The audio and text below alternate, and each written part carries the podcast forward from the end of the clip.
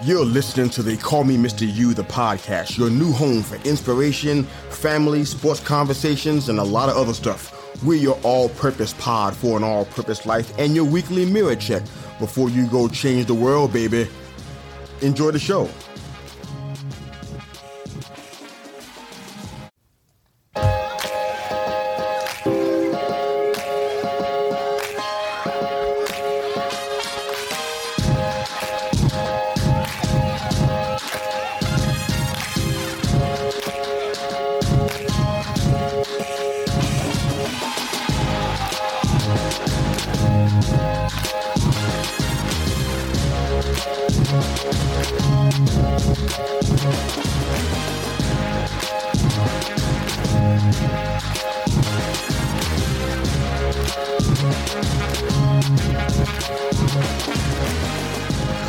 Welcome back to the All Purpose Pod for an All Purpose Life, wherever you are today and however you're listening today. Call Me Mr. Yu. We're grateful that you made it, a part of your morning, your day, and your week. We are weekly mirror check before you go change the world. You can find us on Facebook, Instagram, YouTube, and the Twitter. Download and subscribe to our show wherever you enjoy your podcast. We thank you again for joining us. We appreciate your support of our mission to encourage, to enlighten, to make you laugh, smile, to make you hope again, to let you know that you are not alone. We're grateful for this time. And, you know, over the past weekend, I was just thinking about everyone's infatuation with the new. They want, I mean, you see it especially near the end of the calendar year, which is amazingly, we're approaching that really quickly. But at the end of the year, traditionally, the end of the calendar year, you hear it all the time. I want to start my New Year's off right. I'm in a new season of my life right now, and I want to accomplish this. Do what I didn't accomplish last year. I want to accomplish my weight loss goal. I want to adopt a new health plan. I got to start eating better.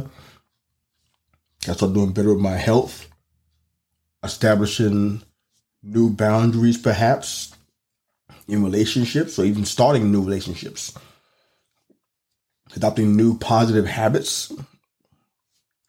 Maybe in the morning, instead of turning on sports radio, I'm going to read a chapter out of a book. It's going to help develop me as a person. A lot of new things, you know, people talk about being in new seasons all the time and new dimensions and we throw that word around so much, but it's really weird to consider yourself in the new when you're doing the old things.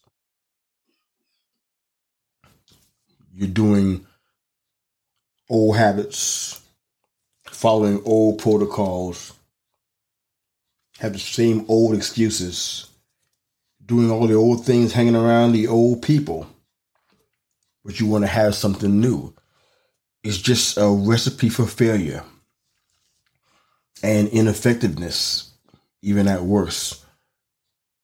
There's no way for you to walk into it new as long as you're still doing the old things that kept you in the old and prevented you from being in the new. If you want something to change, then something has to change. Um, I can't emphasize enough the need for change in routine and change in habit I mean, I've seen it so many times in my own life. I'll have a dream board and I'll have index cards and sticky notes plastered all around my home. Plans for me to do something new, to explore this new goal and accomplish it. Having check marks and ticks all over the place. But I still had the same habits, even the same approaches to accomplishing the goals that I had the year before and didn't accomplish those. Why? Because the approach was wrong. The goal was fine, but the approach was wrong. What I brought to the approach, what I brought to the to the goal was wrong. And I just think about that so much because we are we seem to be infatuated with the new. We want new this, we want new that, we want this. People even arrogant enough to believe that they put on new clothes, they'll be a different person. There has to be a mindset. There has to be a mental attitude that changes. Even before you put on new clothes and start getting your hair and nails done, something inside of you has to change, or you'll be the same person that you were before you did all those things. If you were a negative person before you start getting your nails done, you're going to be a negative person with nice nails. If you were someone who thought about themselves more than others, putting on a new dress would just be somebody who is selfish and egotistical and arrogant with a new outfit. It doesn't change the part that matters the most. I love Matthew 9 14 to 17. It talks a lot specifically about fasting. Jesus is answering a question about fasting. Uh, but he answered it in a very peculiar way. He answered it in a way that I think gives at least myself a lot to think about. It goes, John's disciples came in and asked him, How is it that we and the Pharisees fast often, but your disciples do not fast? And Jesus answered them in a multitude of ways. But one thing that he said was that no one sews a patch of unshrunk cloth on an old garment, for the patch will pull away from the garment, making the tear worse. Neither do people pour new wine into old wine skins. If they do that, the skins will burst, the wine will run out, and the wine skins will be ruined. Though they pour new wine into new wine skins, and both are preserved. I thought that was very interesting. I'm pretty sure that that response from Jesus was not a commentary on how to maintain your wine supply. I believe that what he is saying is that there's an attitude change that has to take place. There has to be a transition from the old way of, or the old ineffective way of doing things to a new, more prosperous way. He's speaking to a people who were in, in effect set in their ways. They were more concerned about the standard and tradition that they were following rather than what was best, what was best for preservation of life, what was best for spiritual growth, what was best for success in the walk that they were on. And the wineskin part, something that we hear a lot about. I don't hear it preached a lot lately, but it's still pretty relevant to me. As a matter of fact, well, just to break down what a wineskin is, just to be clear on that part first. Essentially, the wineskin is uh, the way I, I remember. Because as a matter of fact, I, I have a very keen vision of one of those being in my household when I was a young kid. I can, I can, I can even see it right now in, my in my mind.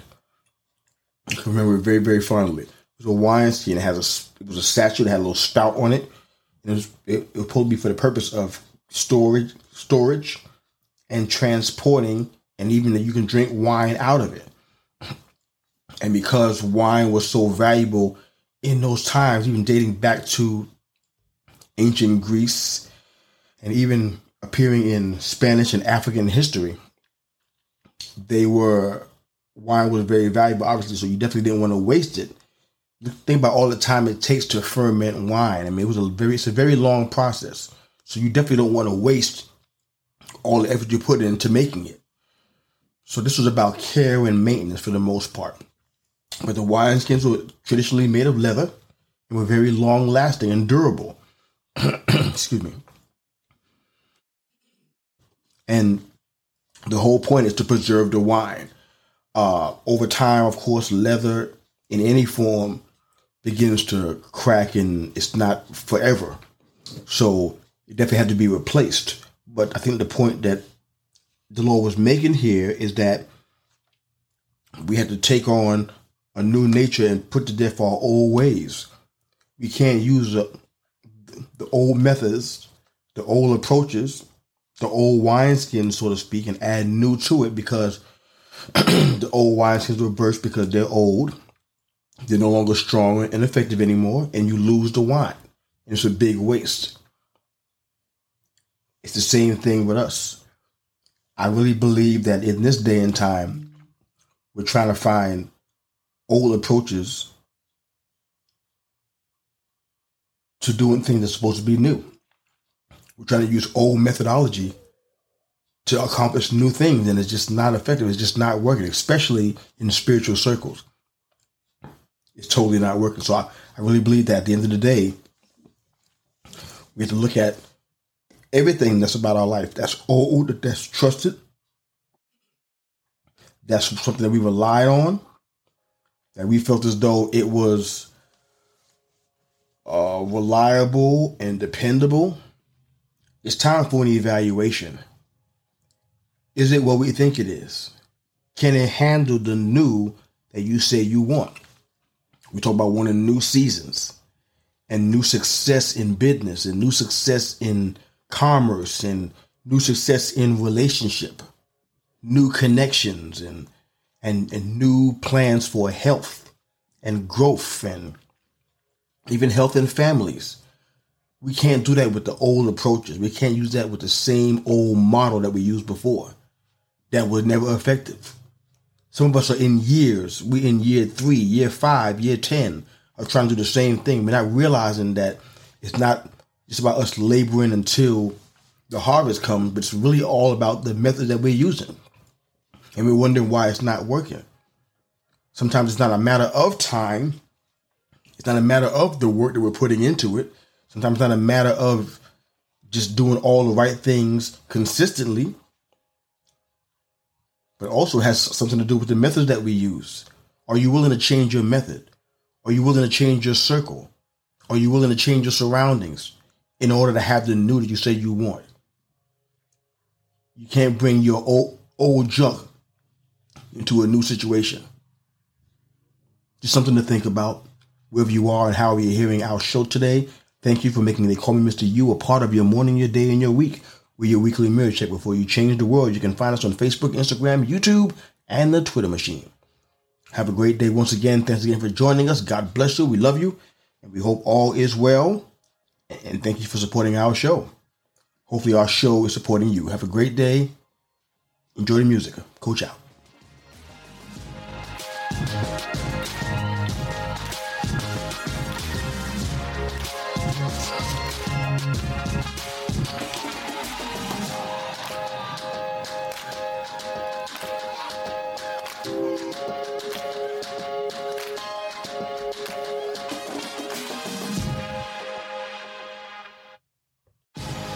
Thanks again for listening to the Call Me Mr. Yu, the podcast. Hope you enjoyed the show. Please like, share, and subscribe to our YouTube channel for all of our full length live episodes. And of course, if you're an audio listener, wherever you enjoy your podcast listening, you can find They Call Me Mr. Yu, the podcast. Hope you enjoyed the show. Go change the world. Coach out.